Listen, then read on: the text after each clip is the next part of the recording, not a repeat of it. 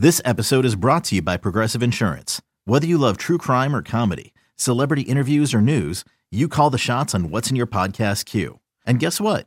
Now you can call them on your auto insurance too with the Name Your Price tool from Progressive. It works just the way it sounds. You tell Progressive how much you want to pay for car insurance, and they'll show you coverage options that fit your budget. Get your quote today at progressive.com to join the over 28 million drivers who trust Progressive. Progressive Casualty Insurance Company and Affiliates. Price and coverage match limited by state law.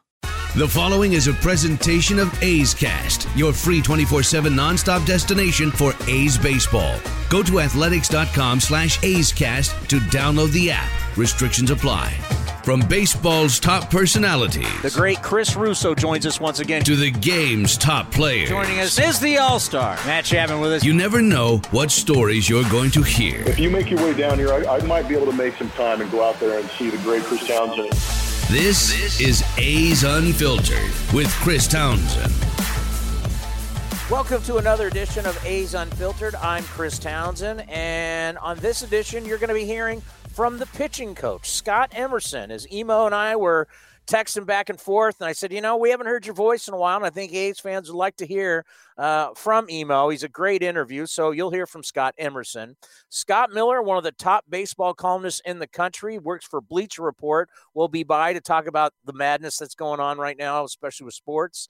And then Paul Hembekides, Hembo, the top producer and researcher for ESPN, joins us every single week now. As uh, he's not in Lower Manhattan, he's actually out at his parents' place, uh, hunkered down in New Jersey. So always a lot to break down with Hembo. And then Bill Shaikin from the LA Times, crazy the last four years, because of Time Warner and then a big company bought Time Warner, that Dodger fans haven't been able to see their team play on television really for four years. The majority of Los Angeles wasn't able to see the Dodgers. It's absolutely crazy. So they now have a new deal with AT&T, and we'll get into that. But leading off is our man, the pitching coach of your Oakland Athletics, Scott Emerson. The pitching coach of your Oakland Athletics joins us. And Emo, it's just one of those deals that people miss certain voices, and you're one of the voices we've truly missed here on A's Cast Live. How are you?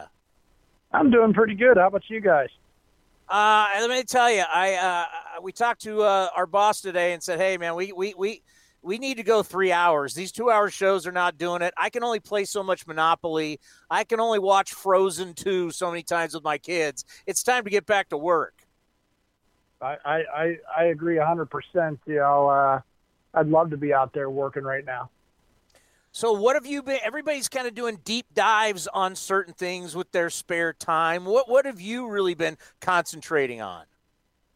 Well, uh, you know, getting back to watching some of the TV shows that I watch, uh, spending time with the wife and the dog, and uh, I've actually done some baseball stuff. You know, I, I've uh, watched some video, uh, got a little head start on some advanced scouting stuff, uh, just just to just to keep my mind fresh. Uh, I've uh, you know read some other baseball stuff, some books, and some new theories and some new thoughts. Uh, brushed up on some technology stuff, and uh, just trying to stay sharp in this time of uh, you know crisis that we're going through, and uh, you know trying to keep the keep my mind on on some baseball and doing some work. You know, down at spring training, I ran into the president of the Dodgers, Stan Kasten, and you know, this guy, you know, he's run baseball teams, NBA teams, hockey teams. I mean, he's just a legend. And I, I, was I was saying, you know, with all the sports and the technology in sports, how much it's changed over all these years. And he said, he goes, you know, I tell people that used to work for me, if you're out of the game one or two years – the game truly passes you by because the technology that we have really in all sports, but we'll stick in baseball, the technology that keeps coming your way, if you don't stay up on it, man, this game will fly right by you, Emo. Well, you know, I, I think that's true to a, a degree, but also it, it's, you know, having the right people reading the technology. You know, uh, I, I watch pitchers uh, nowadays uh, and, and, and, you know, see things on the internet that these guys are just all about one thing. And we got a lot of guys that are trying to become uh, long distance drive golfers rather than play golf.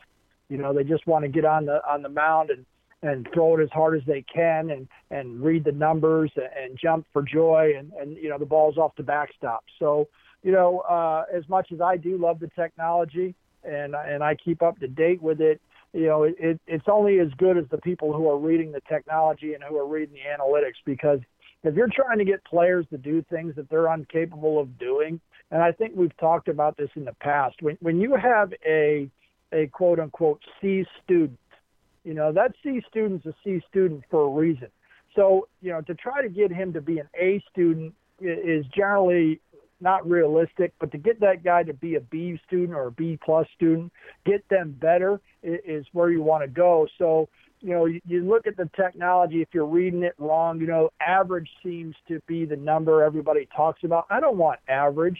I want us to be better than average. If we settle for average, then, then we're not you know, living up to the expectations that the organization wants us to, to live up to, in my opinion. So I, I really do believe that technology is great, but I, I also believe that who's reading the technology, how you're forming uh, the game plan, how you're forming your communications with your players, and trying to get them to do, uh, you know, certain things based on you know what we have to remember too is the the analytics and the technology is feedback that's already happened. You know, you need people to to try to to get ahead of these things. You know, if and I think we talked about this too. First pitch strikes generally 58, 59 percent. You know, I want our guys a little bit higher. So how am I going to use the technology and the analytics to get them to be a little bit better? My expectation is not going to be 75 percent. You know, so like I said, I think you need important people that know how to read it and how to translate it to the players. And um, you know, there's a lot of misguided information out there, and you're, you're watching a lot of guys become long drive champions and not pitchers right now. And they, they got to get back to be becoming uh, major league pitchers, not minor league throwers. Yeah, how many young guys, even when you look at amateur guys, that they're basically just pitching for the radar gun? Well, you know, a, a lot of guys do that because, you know, uh, to be honest with you, when, when, you know, a scout shows up and they throw up their radar gun and you're 86, that radar gun's probably being put back in the pocket. And but when that gun goes up and you're throwing 93, 94, they're keeping it on you for a while. So you know, it's kind of the the uh, devil's advocate here. What do I want to do? You know, velocity will get you in the door, but it won't won't keep you it won't you won't have sustainability if you can't pitch. So you know, I always want to find that pitcher. Obviously, you want the pitcher with velocity that knows how to pitch and move his baseball around and has electric stuff. Those are the guys you're looking for.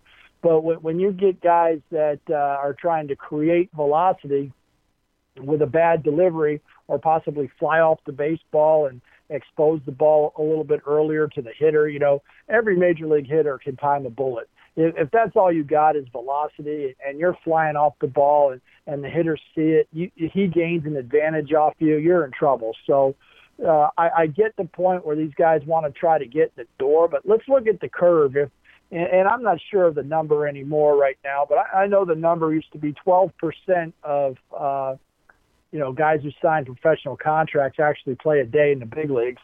And uh, if that number is going down, then the technology isn't working for that person. You know, you know what I mean? I mean, I think we even talked about the, uh, and I'm not saying earned run average is the greatest statistic, but you know, earned run averages aren't getting better; they've been getting worse. So, uh, you know, we got to be ahead of the, the analytics, ahead of the technology in, in our thought processing of uh, getting these players to be better. You know, MLB.com has been doing a series of the best pitches in baseball. Who's got the best fastball? Who's got who has the best breaking ball? And they were showing this curveball by Clayton Kershaw. And you talk all the time about pitching is about interrupting timing because hitting is timing. And you got a big old hook like that my God, I mean that it's just so impressive. Some of these guys with their breaking balls and just the amount of the speed and the spin and being able to throw it for strikes or even throwing it down in the zone for the strikeout. You got a hammer like that. What a weapon! Yeah, he, he's you know it, it's uh it's what we used to call a top to bottom breaking ball. He's got good top spin. Uh, it starts out up in the top half of the zone and all of a sudden explodes to the bottom part of the zone, and that's where he can play that good high fastball off of off of that exploding breaking ball. But uh, you know, uh, County. Two, that's Clayton Kershaw, and and he has other weapons.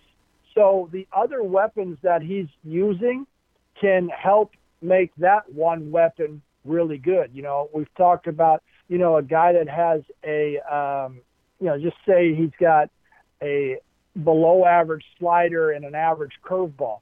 Well, if you, you know, some people will say ditch the slider. Well, if he throws that below average slider every now and then, but then he has that average curveball, the thought of the hitter thinking, okay, which breaking ball is coming makes that curveball maybe play up a little bit more.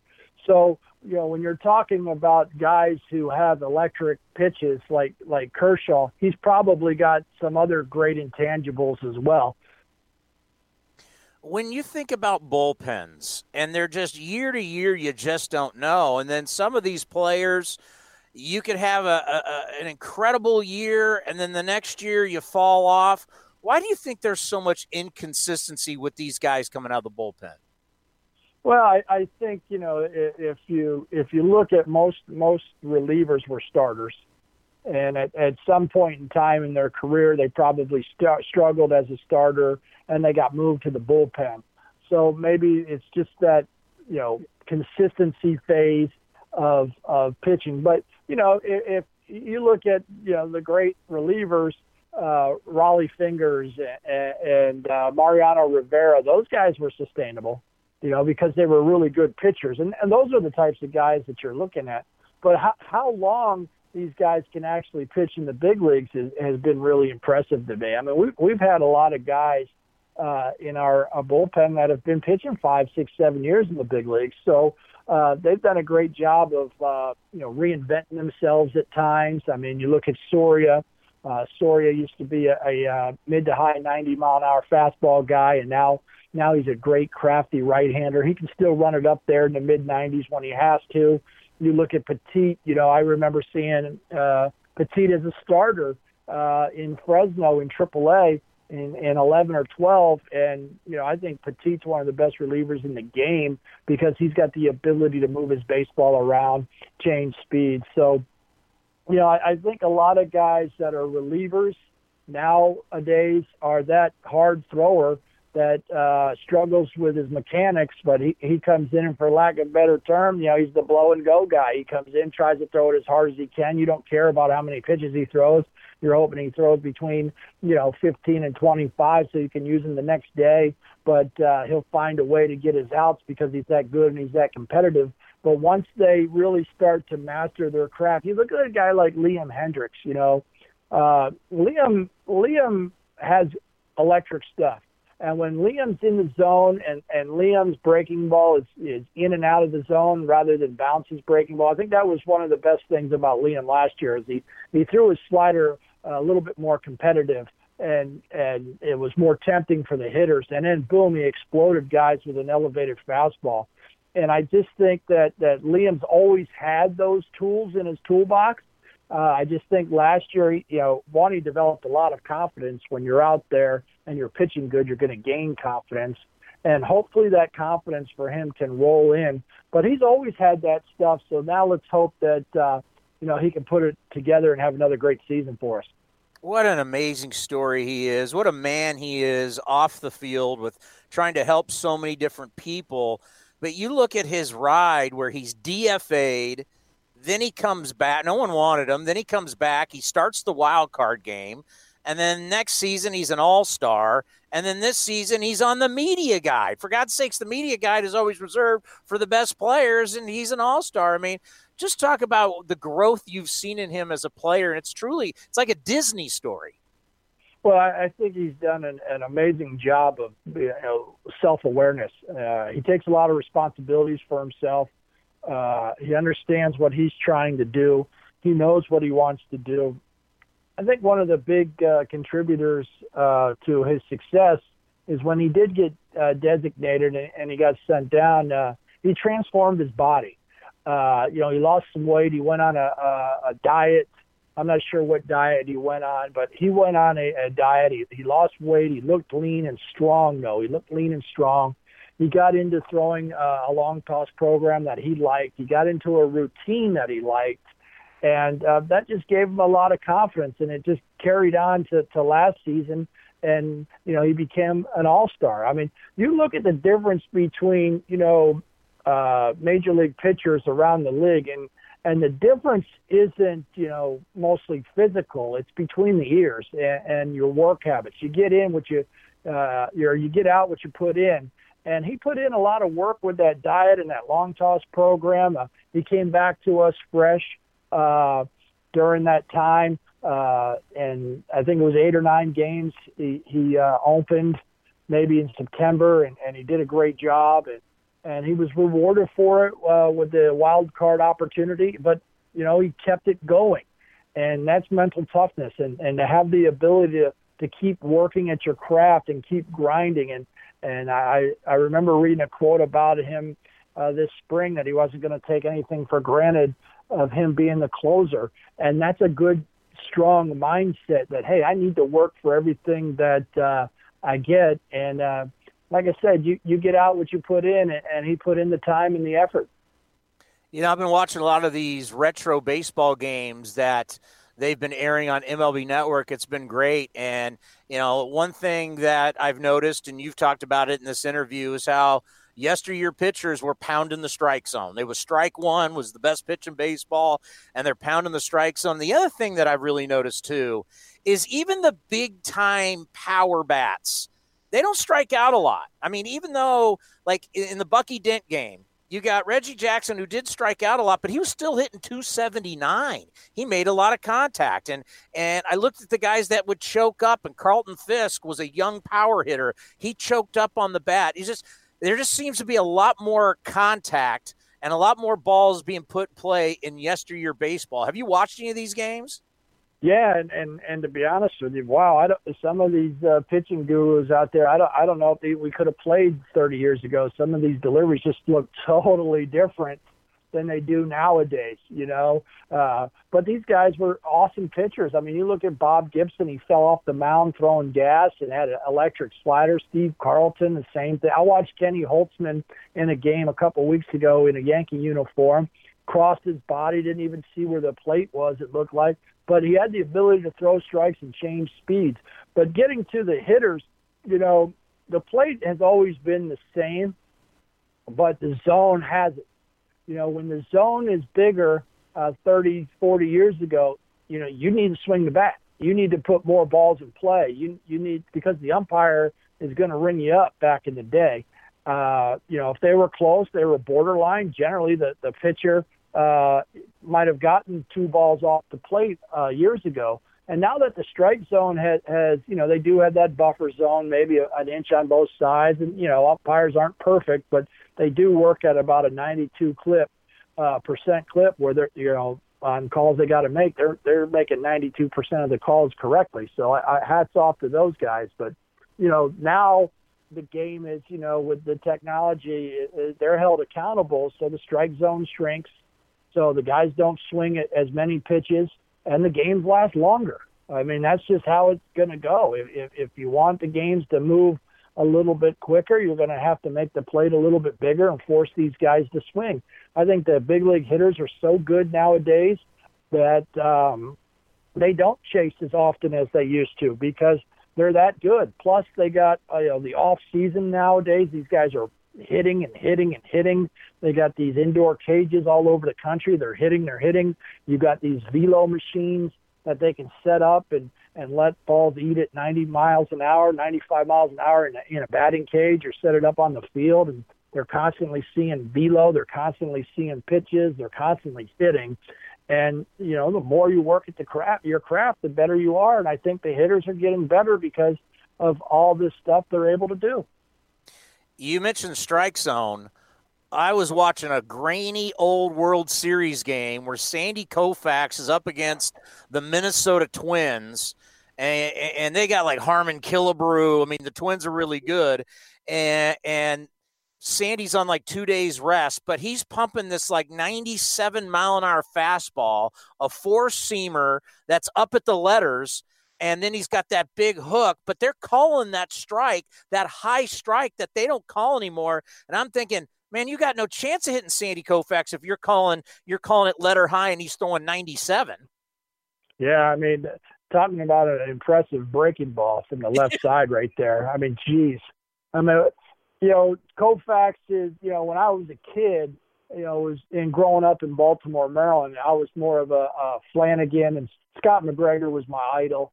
Jim Palmer, I've gotten to meet him, but you know, McGregor was the soft tosser with a pretty good hook, but uh, you know, those are the times when Koufax was just about done, and they were still running some some you know stuff about Koufax, and you know, I was able to see you know reruns of that curveball and that that heater you know, if that guy got to play five or six more years, he'd have set a lot more records.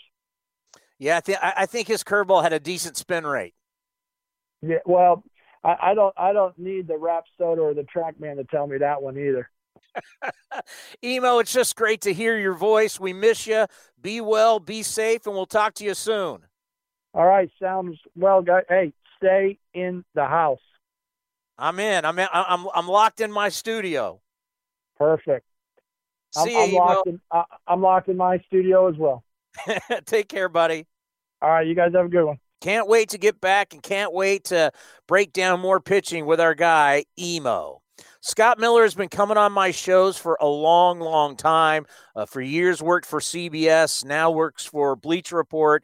He's one of the best baseball columnists we have. Here's my conversation with Scott Miller. Scott, welcome back to A's Cast Live. How are you? Uh, doing okay. I guess everything's relative today, right? I'm, I'm my family's healthy. I'm healthy. Uh, hopefully, it stays that way. Uh, for you know, listeners. Yeah, you know, I, I got a lot of family in San Diego, being from there, and that's where you are. And uh, luckily, the cases have been very low down there, so so that is good news. And uh, also good news, we just talked to you know. So what we've been doing, Scott, is we've been um, previewing every single team, and we started with the National League West. So today was our final one as we we did the Dodgers, and Jerry Hairston Jr. was with us. But the big news for the Dodgers, and it's just crazy to think, Scott, is hey, we're celebrating. You're now going to be able to watch Dodger baseball on television. Uh, yeah, that falls under the timing is everything category, doesn't it? It's unbelievable. I saw that. Yeah, the uh, yeah, their new sports network, which uh, they formed.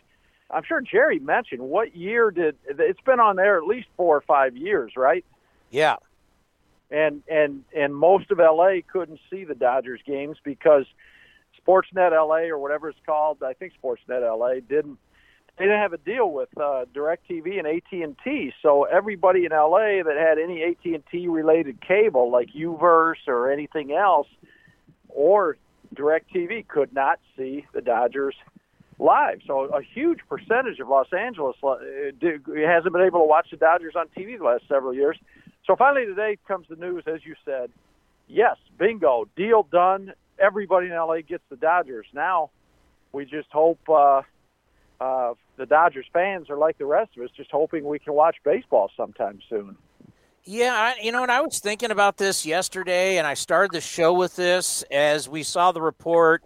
Uh, CBS Sports put it out how there's some people in baseball that are thinking about, well, when the time is right and people are and they're allowed to do it to play games without any fans, but to get it on television and what that would mean for people.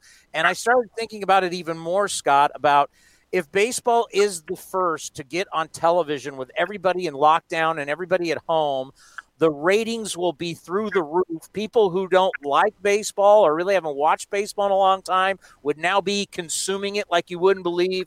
It would kind of be like a rebirth of baseball being the national pastime. How do you feel about that? Oh yeah, I mean, I think that'd be great. I always, uh, you know, I, you know, you're talking to a guy who's devoted you know most of the last 30 years of my life to baseball. I think it's the best game. Uh, it's got some issues right now. You know, I mean, I, I do think too many home runs, too few. I mean, too many strikeouts, too many homers. You know, the I miss the the stolen bases and some of the strategy that's put in the game. But that said, best game by far. And I've always thought that since the NFL has surpassed baseball in popularity, uh, it was more of a uh, statement about our country and where it's at, and and uh, maybe uh, uh, in a negative light. You know, more people should like baseball than football. Like George Will once said, you know, football combines the worst two parts, two of the worst parts of American uh, society: violence punctuated by committee meetings. Baseball's where it's at. It should be number one. And you know, I, I, I yeah, I hope that uh, I think it'd be great if uh, you know, not just for baseball, but look for for this country if we could get some sports back. I mean, sports has always been an escape for people. It's always been something you look forward to. You you know, you go to work all day, and a lot of people maybe don't like their job or they have a hard job and it, the life's difficult. But you know, you you you go to work in the morning knowing, hey, I got whatever it is tonight. You know, I've got I've got you know the A's are playing the Astros, or you know I've got a a big game tonight I can watch, and that we're I mean we're missing that. I mean I know, uh, you know, like I'm sure you guys are like me. We're streaming shows on Netflix or Hulu or whatever it is, but you know. uh too much of one thing eventually gets monotonous and right now we need some games back yeah, there, there, there is no doubt about that. And when I think about a shortened season, I think about a lot of different things that you can try. And people have brought this up. And, you know, if we're going to get a postseason into November, maybe, where you have a neutral site for the World Series, you know, the weather is still pretty good in Southern California, whether it's Dodger Stadium or it's Anaheim or San Diego. We now have in Texas, both teams have a roof. Um, you you got uh, up here in the fall, Bay Area weather is really nice during football season in yep. the fall. So I you could see baseball being played, but maybe you're not even playing it in your home stadium. Plus, you know, Rob Manfred is try, wants to try some things out, some new things. This would kind of be the season to do it, wouldn't it? Yeah, I I am on board with that. I mean, I'm I count as probably one of those old traditionalists that I don't like to see a lot of change. But but that said yeah, no question. I mean, there, there's it's obvious we're not only not going to get a 162 game schedule in this year, but you know, I mean, I mean, we might not even get 100 games in the way this this doggone uh, pandemic is going. And I, I mean, I just hope we get some games in. But regardless, it's going to have if we can get a 2020 season in, and I remain hopeful. Um, it's going to have a much, much, much different look than any other season, even strike shortened seasons.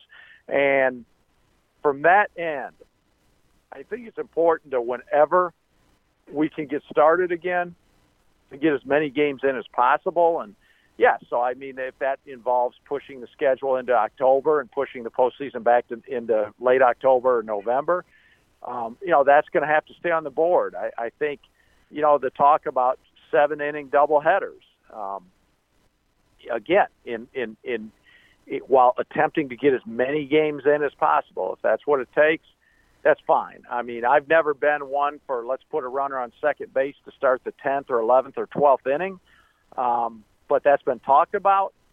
If we're ever going to try it and experiment with it, you know, this is going to be the season again because if it's only going to be 80 games anyway, it's going to be unlike any other season we've ever had. So if you want to, you know, try to experiment use this uh, season as a petri dish, so to speak. Um, you know, I, I, I'm like I say, most years I'd be against a lot of this stuff, but some people have been talking about it for so long anyway. It's like, okay, fine. Let's if if if this is the year, let's try it out. Let, let's see if something clicks and works and people like it. And then if these three things over here don't work, then fine, junk them after this year. So when you, you, you look at baseball and the National League West, and the Dodgers has absolutely dominated it. Uh, when we there was one of the spring training games down in Arizona when the Dodgers were taking on the A's, and we were talking with some people saying, "Hey, this could be the World Series preview." Both these teams yep. are really, really good. Do you see any kind of scenario where the Dodgers don't win the NL West? No, I don't. I mean, they're, they're just so strong. I mean, I think more you know, of all the six divisions, the uh, the the National League West is the one that's uh, you know as close to over on opening day, whenever opening day is, as as possible. Now, the one caveat I think is this: I think a shortened season opens the door for upsets and opens the door for say you know the the the Padres or the Diamondbacks to all to to all of a sudden you know play well, put together a 60 game stretch where they play really well, and and and, and you know there's a chance that maybe the Dodgers take a little while to get out of the gate and get things clicking, and you know because really baseball is all about depth, right? I mean that's the point of a 162 game schedule. You play 162 games the best team over that long of a stretch should emerge, and that includes you know the team with the deepest, you know, the best bench players, the deepest pitching staff, the best bullpen, all aspects of the game. Well, if you melt that 162 games down, and all of a sudden it's 80 games or whatever it's going to be, if we can again, you know, hopefully get this year in, um, I, I think that just tilts the odds a little bit so that maybe a team that isn't quite as deep as another team, um, if they do everything right, could jump up and surprise. So that's kind of my long-winded answer. I, I think by all rights, yes, the Dodgers easily win the division, but I think the fact that if there's, you know, if it's a significantly shortened season, which it looks like it will be, that's the one chance I think somebody has to jump up and catch them by surprise. And when we were reviewing, uh, when we were, I should say, previewing the Padres, we had a guy that you know real well, Tony Gwynn Jr. on, and we were talking yep. about, you know, in a shortened season, you know, especially like for the A's, you know, we're dealing with Jesus Luzardo and AJ Puk, and we're talking about babying these young arms, these young, powerful arms that like the A's have or the Padres have you don't have to baby these guys in a shortened season. That can play well for the teams looking to be, as you said, the upset team. Oh, exactly. I mean, because again, that's all part of it, right? If if you're if you got Luzardo and Puk and it's a 162 game schedule, well, you know, you're going to whatever the innings limit is going to be for each of those guys, you know, whether it's 100 innings or 120, it's going to kick in. But if you're only playing 80 games, I mean, they may be able, you know, guys like Puk and Luzardo and down in San Diego, Chris Paddack, they may be able to throw 120 innings, and maybe that covers an entire season if it's only 80 games or whatever it is. And and and yeah, you're right. That that's a prime example of of something that could significantly uh, change the landscape of of a division race. You know, there's been a lot of rumors about the baseball, right? Juiced during the season. They took some of the juice out of the ball for the postseason rumors. Yep. What, whatever went down last year, what are your expectations for the baseball in 2020? Ah, that is an excellent question, and that's one of those I don't think we can answer until it gets going. I, I the only thing I'll say is is is you know we only got a handful of exhibition games in, but talking with managers this spring and with baseball people, players, they, they the early, you know, very early indications were they didn't think the ball was quite as jumpy and bouncy as it was last year. They they thought it had kind of come back a little bit. But again, that that's only I mean how many exhibition games each team play, you know, 2 weeks worth or whatever it was. Um, so I guess the very early indications are that the ball won't fly as much as it did last year, but um, you know, to that degree, uh, we won't know until we get going. And then the other team that may benefit from all of this, unfortunately, uh, we don't want to go through this. This pandemic is is, is absolutely awful. Uh, but the Houston Astros, you know, we thought, you know, the way they're going to be treated on the road, that first series in Anaheim, their second series on the road would be up here in Oakland. Do you think the treatment of the Houston Astros will be a little different now? You know, I think actually you have that reversed. Their first series was in Oakland because I was actually going to be up there. It was um, would have been Monday, Tuesday, Wednesday. I think today would have been the last day for the Astros in Oakland. And then I believe if you'll check their schedule, check me on this. I don't have a computer right in front of me, but I think today was a day game in Oakland and then tomorrow might have been an off day, and then and then they were the Angels' home opener Friday, Saturday, Sunday. They would have been in Anaheim. So, um, yeah, I, you know, we talked all winter long, and in most of spring training, everything was a the, the Astros dominated everything. And you know, spring training, all the stories about how they were getting booed everywhere, and there were little old ladies in in the stands in West Palm Beach screaming at them. I mean, all of a sudden that sounds doesn't that all seem like it happened four years ago? I mean, it was Yeah. only a month ago they were getting booed. It was a, you know, a month ago was, you know what, first of March or so. I mean, a month ago, four weeks ago, it was all the rage was about the Astros, and now it seems like, you know, like I said, like four years ago. So that is, I think you're right. I mean, you know, the Astros. I think by the time we get done, uh, whenever the season opens, um, I think given what this country's been through, there, there'll still be people that hold a grudge and, and scream and yell at them, but um, I don't think it'll be nearly as as vicious and as bad as it would have been. Let's end on this when you look at scheduling and you want to be as fair as possible. And I was looking at this one article for like Tampa and the Yankees. I mean, we look, we think those are the two teams that are really going to battle for the East. And Tampa, if if these early games are canceled, this will now play big for the Yankees. If you just if you just start from wherever the schedule is, you know at that point, then Tampa loses a bunch of home games against the Yankees, and then they got to play a bunch of road games at Yankee Stadium where they don't fare well. Same can be said with the Astros and the A's rivalry. Do you do you switch up the schedule, or do you just start from okay? If it's June first, you just go from what the schedule was at already. You know, I, think you got to go with where what schedule's at already, and you hang with them, and you just understand it's just not going to be fair. I don't see any other way around it. Simply because of logistics. I mean, it is not an easy task to move a baseball traveling party, a team and the traveling party around the country. Um, and and you figure the traveling secretaries for each team, uh, and, and with Oakland, the famous and longtime veteran Mickey Morabito, these guys have, you know, th- they've got charter flights, hotels, everything already lined up for the entire season. So what they they they do that before spring training starts.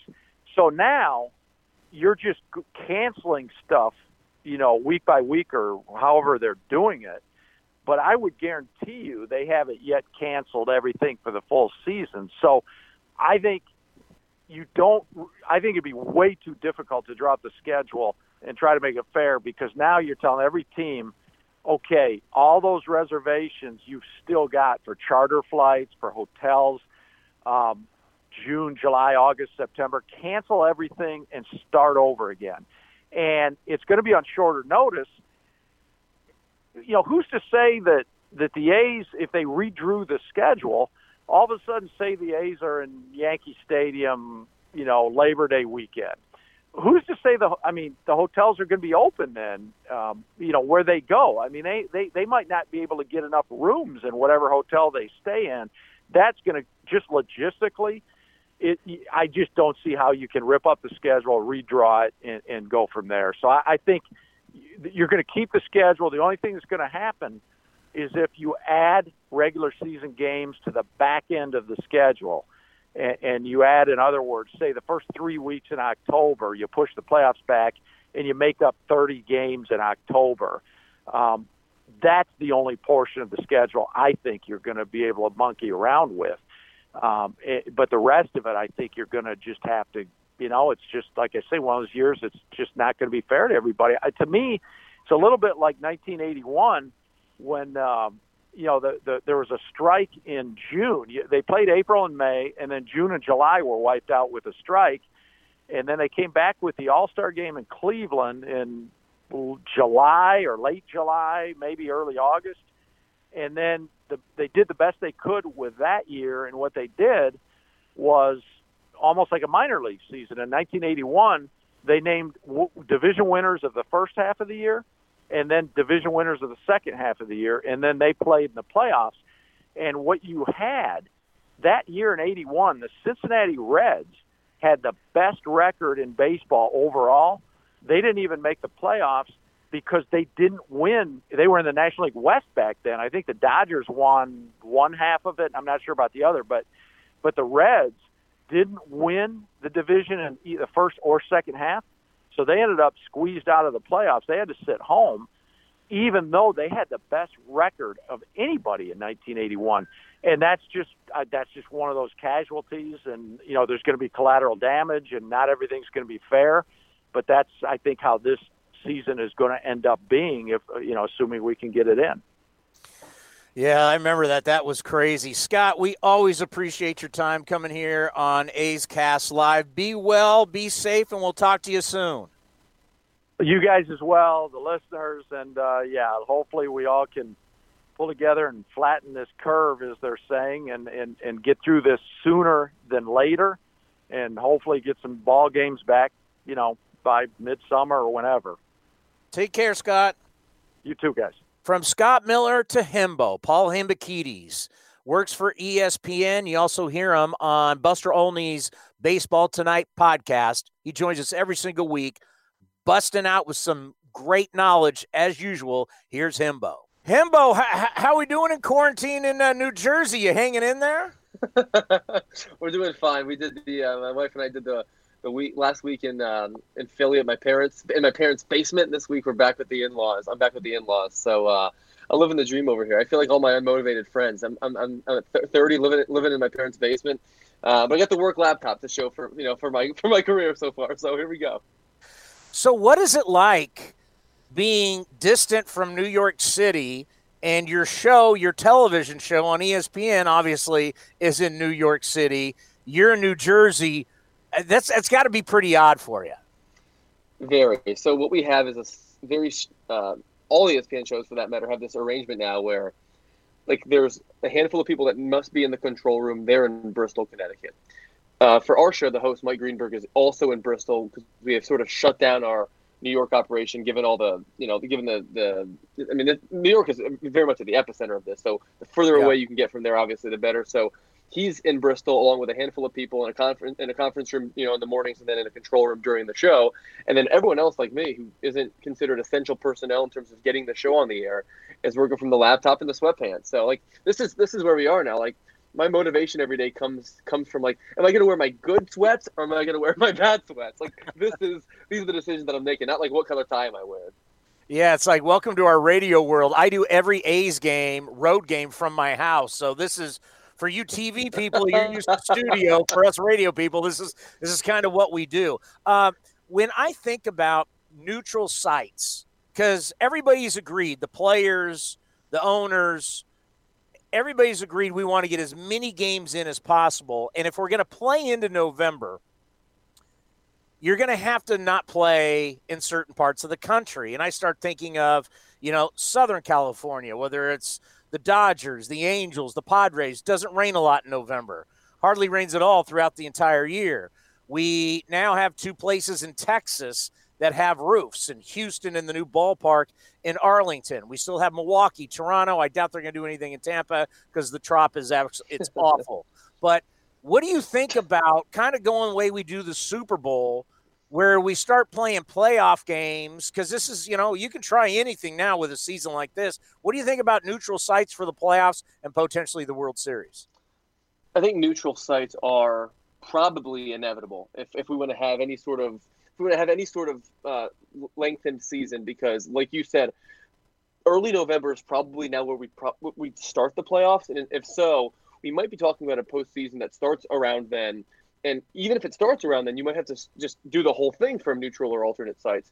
The other dynamic of play here is obviously can fans be involved? Because if you're playing a bunch of playoff games at neutral sites, are you going to ask all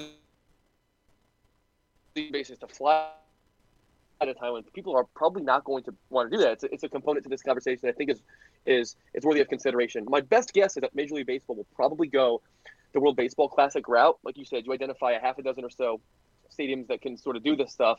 How you how, how the owners choose to share things is going to be a different animal, obviously, because some teams are just uh, less strategic geographically. But I do think it's curious that in looking back, and, and I had some uh, Retrosheet data here to, to show for it. There, there's only been 10 World Series games played at alternate loca- uh, alternate locations, and they all occurred from 1914 to 1918. But each of those 10 games were played in a different ballpark in a World Series city. So, for example, the Red Sox and the Cubs played three games at Comiskey in 1918. That's the last time this happened. Like the last time. This is unprecedented, but I think there's a very good chance, like you said, that they have to do something like this if they want to lengthen the season, and if we do want to play as many games as possible, that is inevitable. Yeah, it's kind of like college football where now, you know, oh, we're going to play in the Rose Bowl. And if we win that game, now we go to Arizona for the national championship game. It'll kind of be like that. And uh, it, it, could be very interesting. And I think about, you know, Mark Teixeira. I like Mark, and he obviously he works for you guys, ESPN, but just kind of shows the mentality of the modern day player.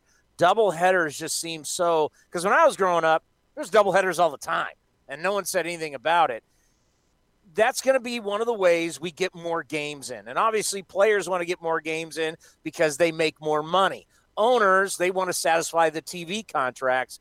So when you start thinking about double headers, and they've mentioned seven inning double headers, you know, whether it's Wednesday, Saturday, is it twice a week, three times a week? How do you think that would work out? Well, it's funny because Mark has sort of flipped his opinion on this over the course of time and talking to more people, he's realized that this is the players are going to have to bend and do things that make them uncomfortable. Like at this point, like obviously public safety is number one, and if players aren't going to be here, players are not going to be shaded favorably if they're complaining about having to play too many baseball games, especially if it's in front of empty stadiums. Let's be honest. I think players probably need to realize that. The seven inning things is, is, is pretty interesting to me because base, professional baseball has played nine innings games since 1857 with no exceptions. Now, it, obviously we know college players play seven inning games oftentimes in their double headers. There are other uh, sometimes internationally you'll see in Japan or Korea they'll they'll sort of uh, alter their schedule in such a way. But it is not hyperbole to say that that nine innings are as ingrained in baseball as 90 foot bases or nine players per side. Those have been in the rules since like the New York Knickerbockers crafted this thing up in 1857. so that like there is no context um, in terms of that. I don't actually have a big problem with the notion of playing to ties, but playing playing to ties after 10 innings is something that I would not be in because we're talking about a decent number of games. There were 117 games last year that exceeded 10 innings.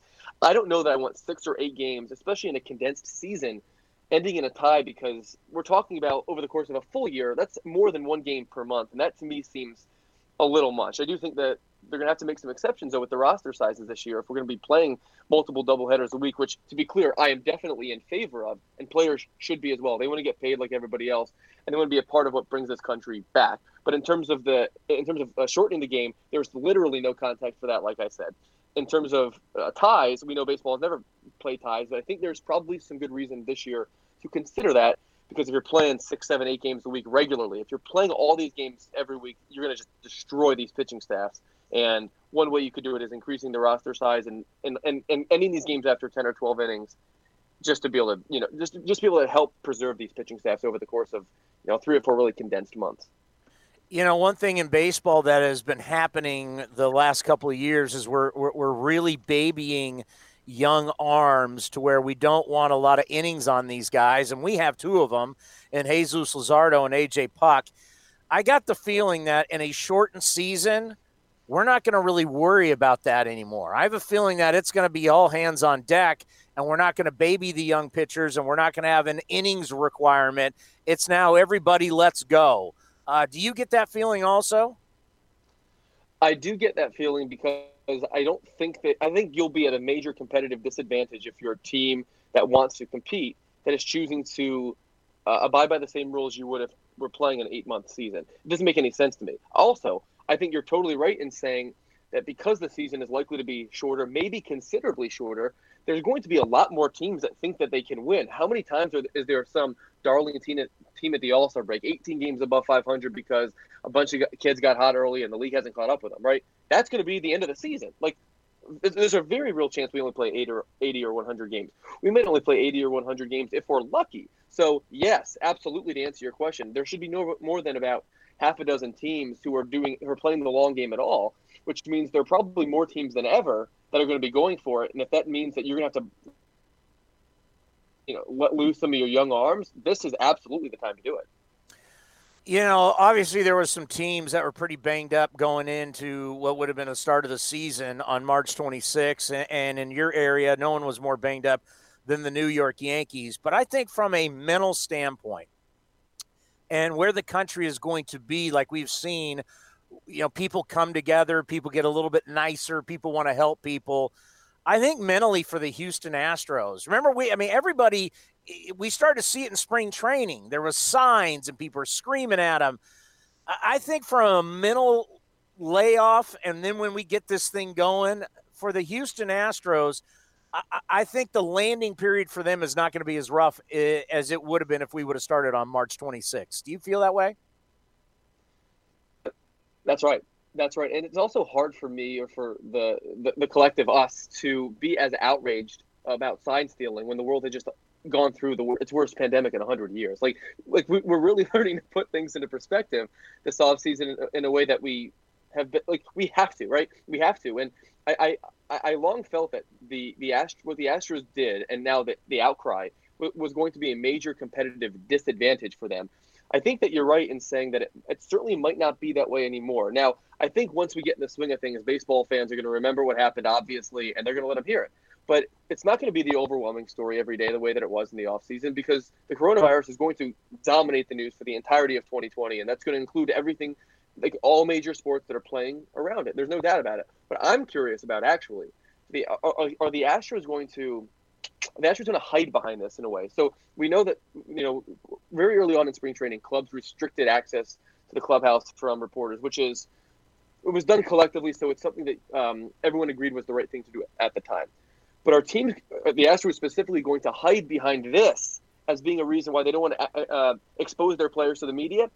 I don't think there's any reason to believe that they are above that. From based on what I've seen and the way that they behave and the way that they act from the top down, I wouldn't at all be surprised if the Astros use this to their advantage in a way that I think um, would would make me very uncomfortable as a baseball fan. It's important for those beat writers, both locally and nationally, to be in that clubhouse, especially if every other team is giving their people access the Astros should follow suit. That should not be something they're allowed to say no to. You know, Cody and I did a little deep dive on the Cy Young Award and great pitchers who have never won the Cy Young. And uh, obviously, Cy Young never won the Cy Young. And you start thinking about, you know, it wasn't around. and Walter Johnson and Lefty Grove and Christy Mathewson and all these guys. But in the modern era, there have been some really good guys, even Hall of Famers, who haven't won the Cy Young Award this this is a fun exercise. Um, I'm glad that you, you guys brought this up. As, as, you mentioned, the award is still relatively new by baseball standards. It was first awarded in 1956. It became a two league award in 1967.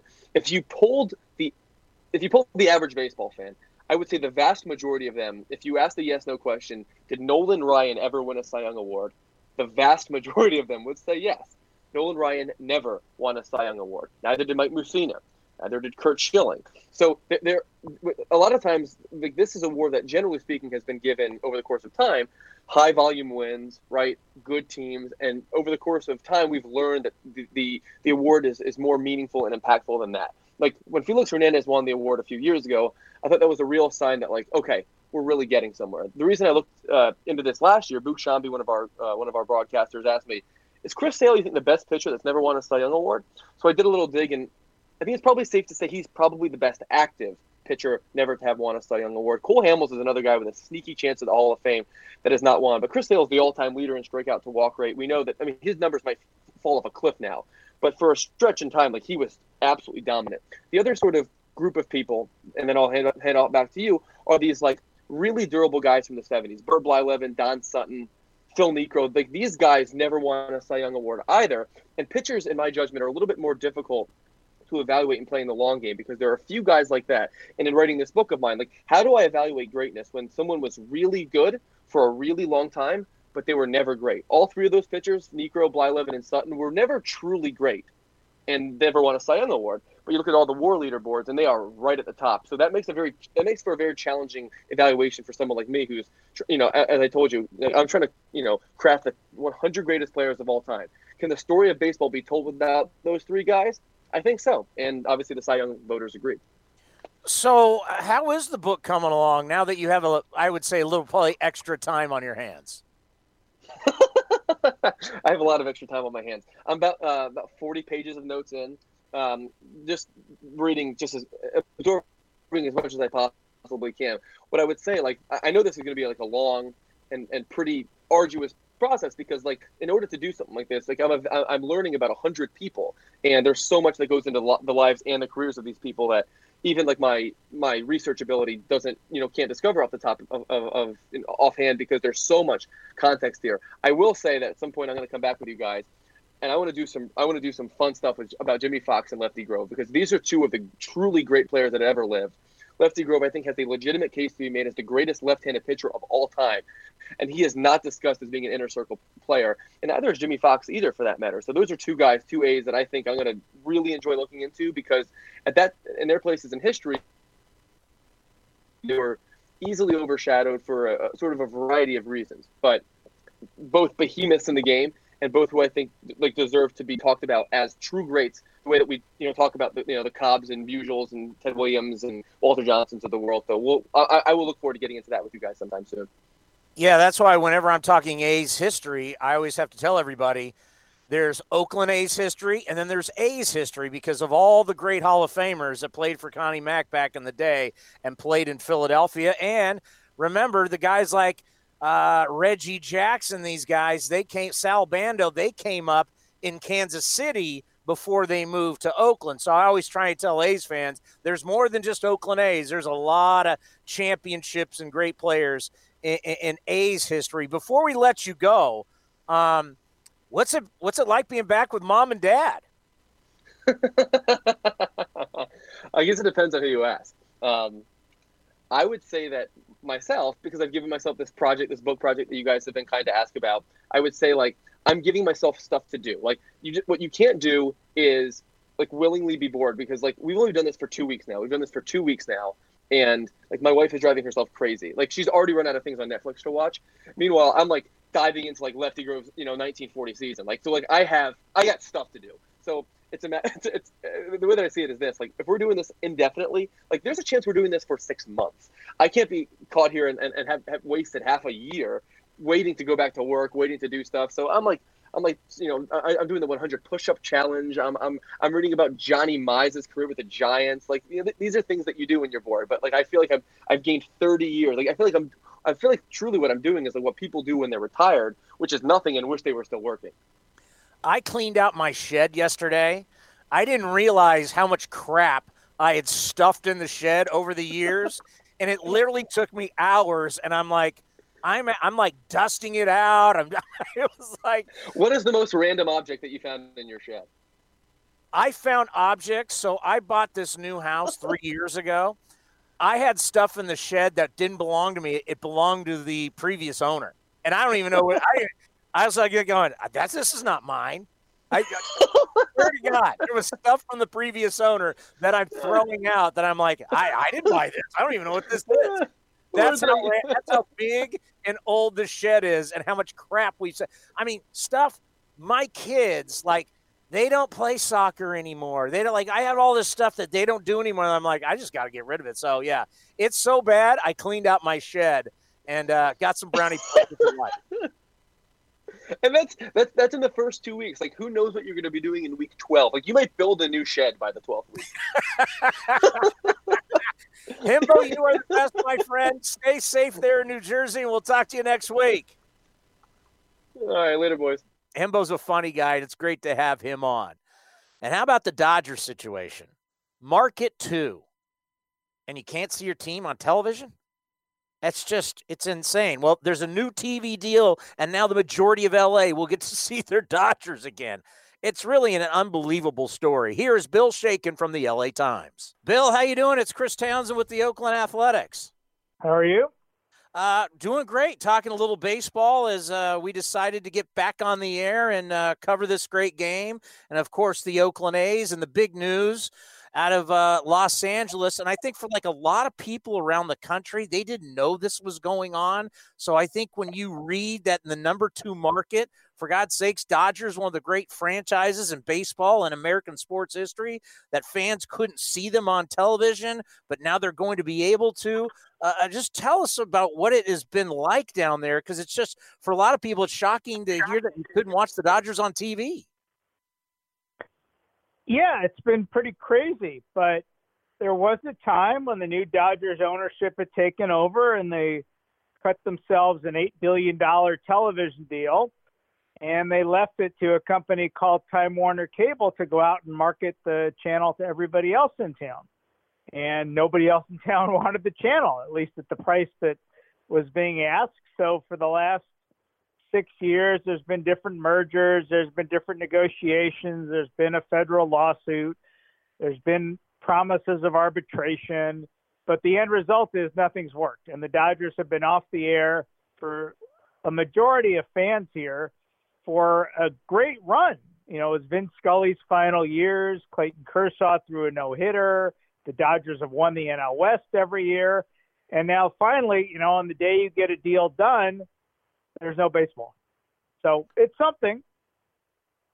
Yeah, that's that. I mean, just Vin Scully, Clayton Kershaw winning 106 games. I just, it's just, it's that's a head scratcher, but great for great for Dodger fans and everybody in Southern California that you know when we do get rolling again, the Dodgers are a powerhouse once again. You went, I mean, it's hard to believe you win 106 games and then you add Mookie Betts and David Price. That doesn't happen a lot. It doesn't. You know, really what's happened is that the Dodgers, at least nationally, still have the image of this ownership group as spend, spend, spend. And the first couple of years, they did the Dodger team they inherited was not that great. The minor league system was decimated. And rather than say we're going to focus on just the minor leagues and player development, they said let's do that, but let's also spend at the major league level. So they spent a quarter of a billion dollars to take on Adrian Gonzalez's contract. They committed $200 million to Clayton Kershaw, more than 100 million to Zack Greinke, and everybody nationally thought, well, good, this goes on forever. But actually, since then, the Dodgers have cut down their spending and really focused on player development to the point that when the Red Sox were looking to move Mookie Betts, not only could the Dodgers make that happen financially, one season for $27 million, which obviously now will be less because the season will be less, but also that they could say, well, we've got prospects that we can move. And in the meantime, the Dodgers under Andrew Friedman have never signed anybody to a $100 million contract. And they're going to have to sign a, a, a, couple of those big boys if you're going to keep Mookie. And then, uh, you know, Cody Bellinger is going to look to see what you're giving Mookie Betts. They're going to have to open up the checkbook down in Los Angeles. Well, presumably. I mean, they've said they wanted to keep Betts, and we know that Mookie Betts turned down $300 million from the Red Sox. But on the other hand, you know, times have changed and we don't know what's going to happen to the economy coming out of this coronavirus crisis. So maybe the price will be different. But the Dodgers, at least, have put themselves in a position to avoid being, say, the Yankees or the Phillies of a previous generation, where your roster gets old and expensive all at the same time.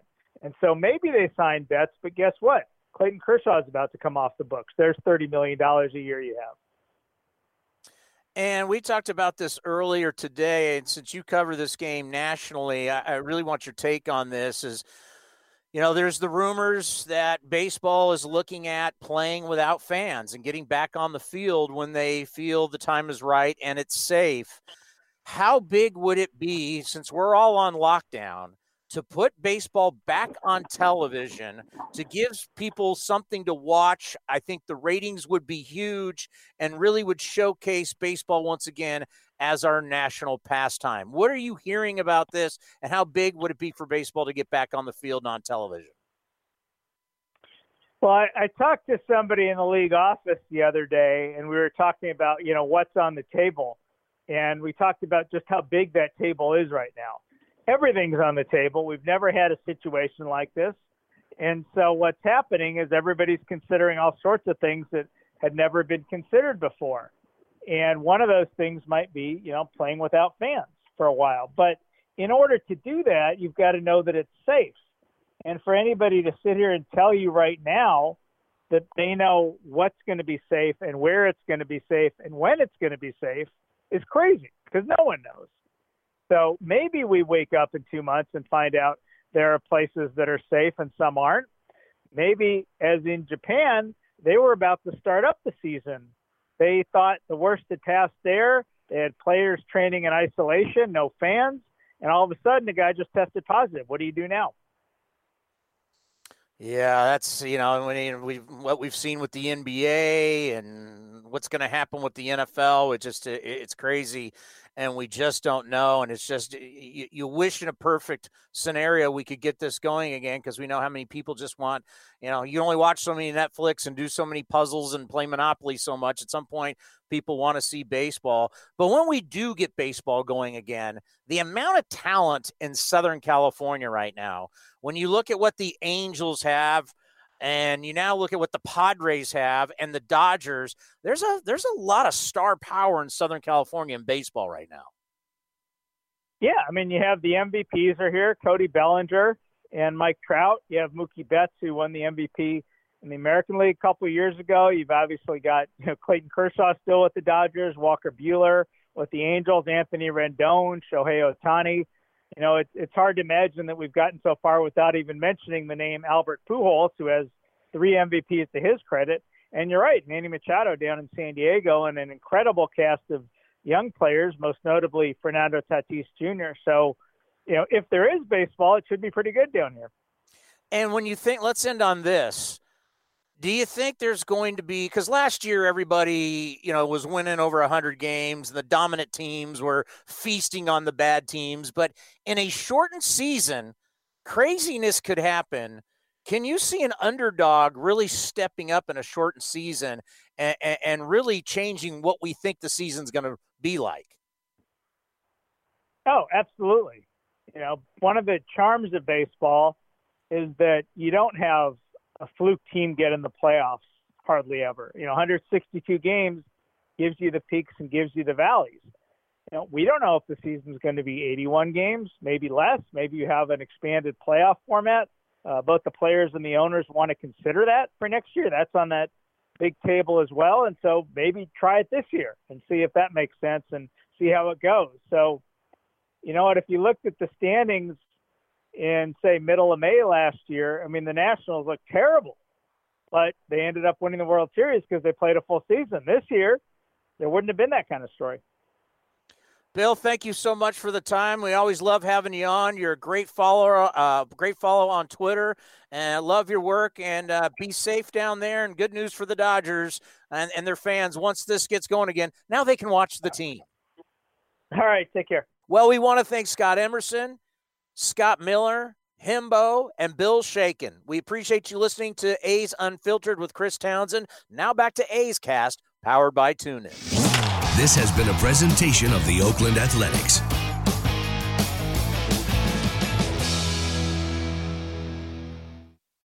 It's blazing hot outside. You get in your car to turn on the AC to get cold air pumping, but it blows hot air out. This issue is commonly caused by low refrigerant due to leaks in the AC system. You want an easy, all in one solution that will restore the cold air in no time. AC Pro Recharge Kits. Make restoring cold air easy for even those with zero DIY experience in less than 10 minutes. Save time and money versus going to a shop by picking up an AC Pro Recharge Kit today. Be a pro with AC Pro.